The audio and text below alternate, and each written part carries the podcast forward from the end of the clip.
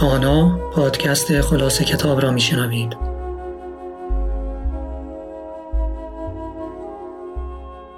به نام خدا. درآمدی جدید به فلسفه اخلاق نوشته هری گنسلر ترجمه حمیده بهرینی خلاصه فصل پنجم عاطفه گرایی. عاطفه گرایی می‌گوید الف خوب است بانگ و فریادی حاکی از عاطفه است. نه یک دعوی صدق یا گزاره اخباری. گزاره اخباری گزاره است که قابل صدق و کذب است. از منظر عاطفه گرایی الف خوب است به معنای آفرین به الف است. بنابراین اصول اخلاقی خود را با پیروی کردن از احساسات خود برگزینید. بر این اساس نه حقایق اخلاقی وجود دارند و نه معرفت اخلاقی. پنج یک سارای عاطفه نگر.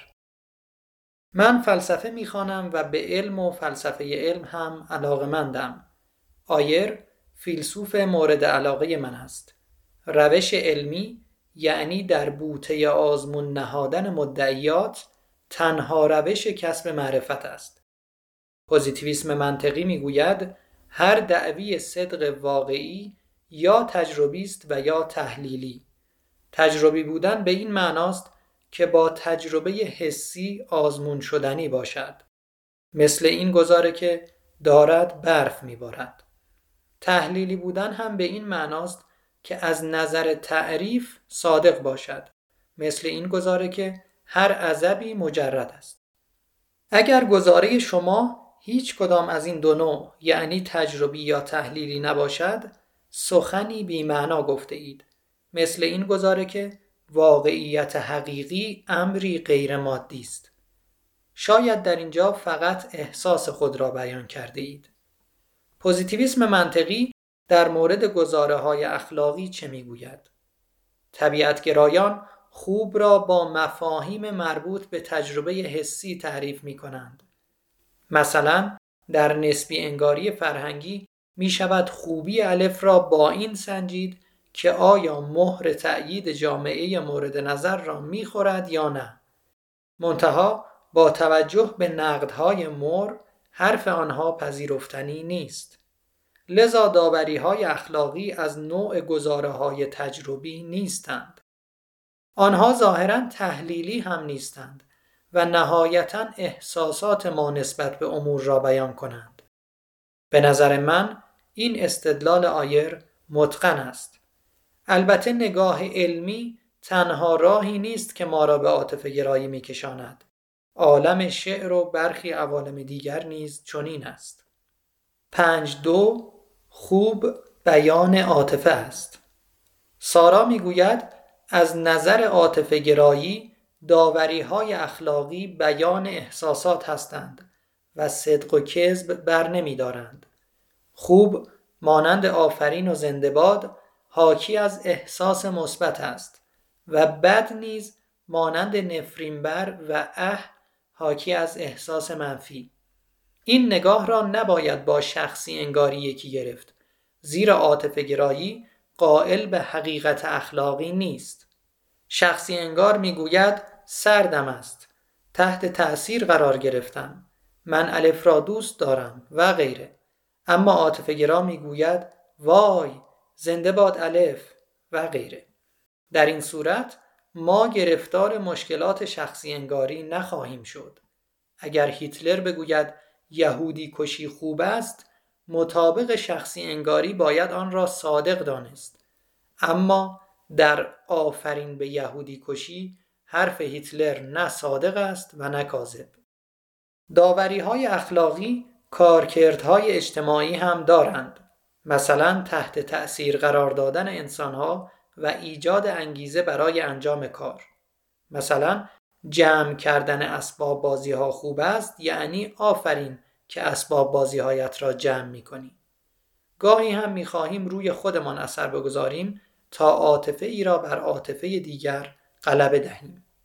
اجازه دهید استدلال قویتری بر مدعایم بیاورم. عاطفه گرایی از دیگر دیدگاه ها بهتر است چون الف ساده تر است.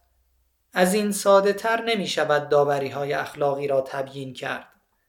فراتبیعتگرایان باید از عقیده به خدا دفاع کنند. شهود باوران از واقعیت های اخلاقی فروکاست ناپذیر و غیره. اگر مادی را باشیم به این چیزها قانع می شویم؟ عاطف گرایی خود را درگیر این مشکلات نمی کند. ب. دلیل دوم این که عاطف گرایی می تواند واقعیت های بیشتری را تبیین کند. اگر خوب یا بایدها با کلمات توصیفی یا هستها غیر قابل تعریف است و اختلافات اساسی اخلاقی را نمی‌توان با عقل فیصله داد علتش این است که داوری های اخلاقی مربوط به احساسند. علاوه بر این عاطفه گرایی معنای خوب و بد را به دقت بیان می کند اگر به جای خوب بد بگذارید آفرین بر نفرین بر تغییری به وجود نمی آید اما با مطلوب خدا و مورد تأیید جامعه به مشکل برمیخورید. یعنی نمی توانید در جملاتی که به کار می‌بریم به جای خوب بگذارید مطلوب خدا یا مورد تأیید جامعه. بنابراین عاطف گرایی از نظر زبانی نیز صحیح است. پنج سه استدلال اخلاقی. سارا می‌گوید اگر یک نظام اخلاقی را بپذیریم می توانیم با فرض آن و با توجه به واقعیت های تجربی اقامه دلیل کنیم.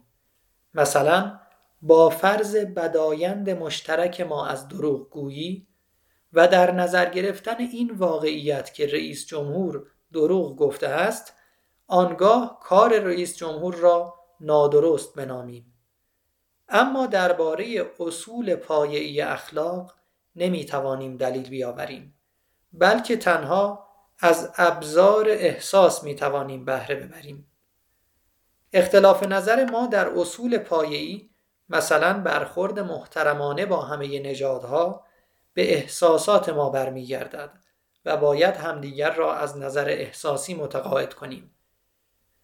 در تعلیم و تربیت اخلاقی هم ما همان رویکرد شهود باوران را داریم با این تفاوت که به جای حقایق از احساسات می‌گوییم. این که بگوییم عاطفه گرایی زندگی اخلاقی را ویران می کند اشتباه است. ما هم با ارزش هایمان زندگی می کنیم. منتها خیال نمی کنیم که در پس ارزش هایمان امری عینی وجود دارد. پنج چهار اشکالات پوزیتیویسم. مقدمه استدلال پوزیتیویست های منطقی این بود که هر دعوی صدق واقعی یا تجربی است یا تحلیلی. اما این مقدمه خودش خود را باطل می کند خود این مقدمه تجربی است یا تحلیلی یا مثلا در سطحی ساده تر این ادعا را نمی توان با تجربه حسی آزمود که بگوییم هر دیدگاهی را باید بتوان از طریق تجربه حسی آزمود وگرنه بی معناست.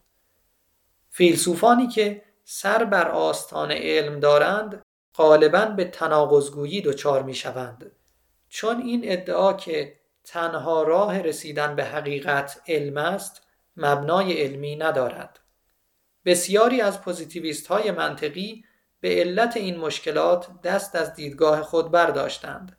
دیدگاه آنان مشکلات دیگری هم داشت از جمله اینکه تعریف روشن از تجربی ناممکن بود. پنج پنج انتقادهای دیگر.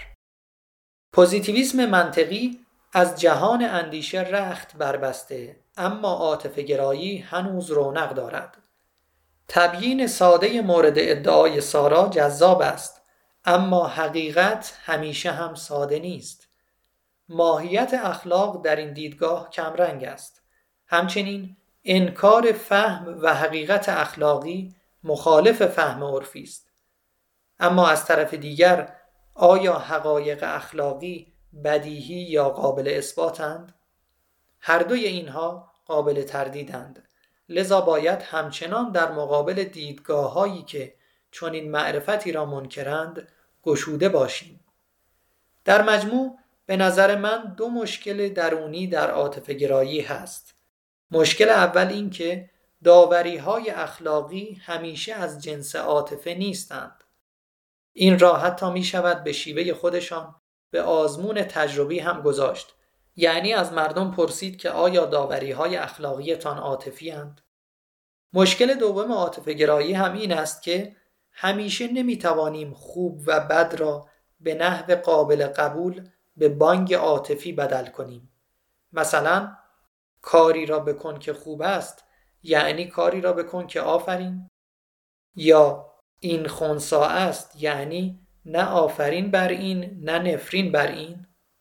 البته شخصی انگاران مثلا می توانند بگویند که کاری را بکن که من به آن آفرین بگویم. اما چون نهایتا مستلزم دعوی صدق می شود عاطفه گرایان با آن موافق نیستند. مشکل دیگر یا به عبارتی مشکل سوم در استدلال سارا آن است که از یکی از اصول روش علمی کمک می گیرد. او می‌گوید دیدگاهی بهتر است که تبیین بیشتری می کند و این بهتر یا خوبتر یعنی آفرین بر دیدگاهی که تبیین بیشتری می کند و بنابراین این گزاره گزاره است که نه صادق است و نه کاذب. بقیه ضوابط علمی هم همین سرنوشت را دارند. مثلا باید به تجربه حسی اعتماد کرد. نظریه باید سازگار باشد و غیره. لذا عاطفه گرایی ظاهرا عینیت روش علمی را هم باطل می کند. 5 6 عاطفه گرایی تعدیل شده. نگران کننده ترین جنبه عاطفه گرایی این ادعاست که نمی‌توان درباره اصول پایه‌ای اخلاق استدلال کرد. اگر قرار است با تغییر احساسات دیگران مثلا نازی ها آنها را متقاعد کنیم آنها هم می توانند با ما چنین کنند. نتیجه چنین وضعی بروز جنگ های تبلیغاتی است. برخی عاطفه گرایان تلاش می کنند بهره بیشتری از عنصر اقلانیت ببرند یعنی عاطفه گرایی تعدیل شده. توصیه گرایی هر از آنها هم فراتر رفته است. عاطفه گرایان تعدیل شده می‌گویند ما می توانیم احساسات افراد را تا حدی ارزیابی اقلانی کنیم. احساسات معقول آگاهانه و بیطرفانه اند.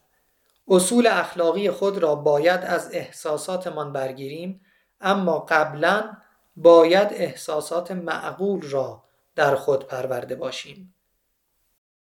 پایان خلاصه فصل پنجم.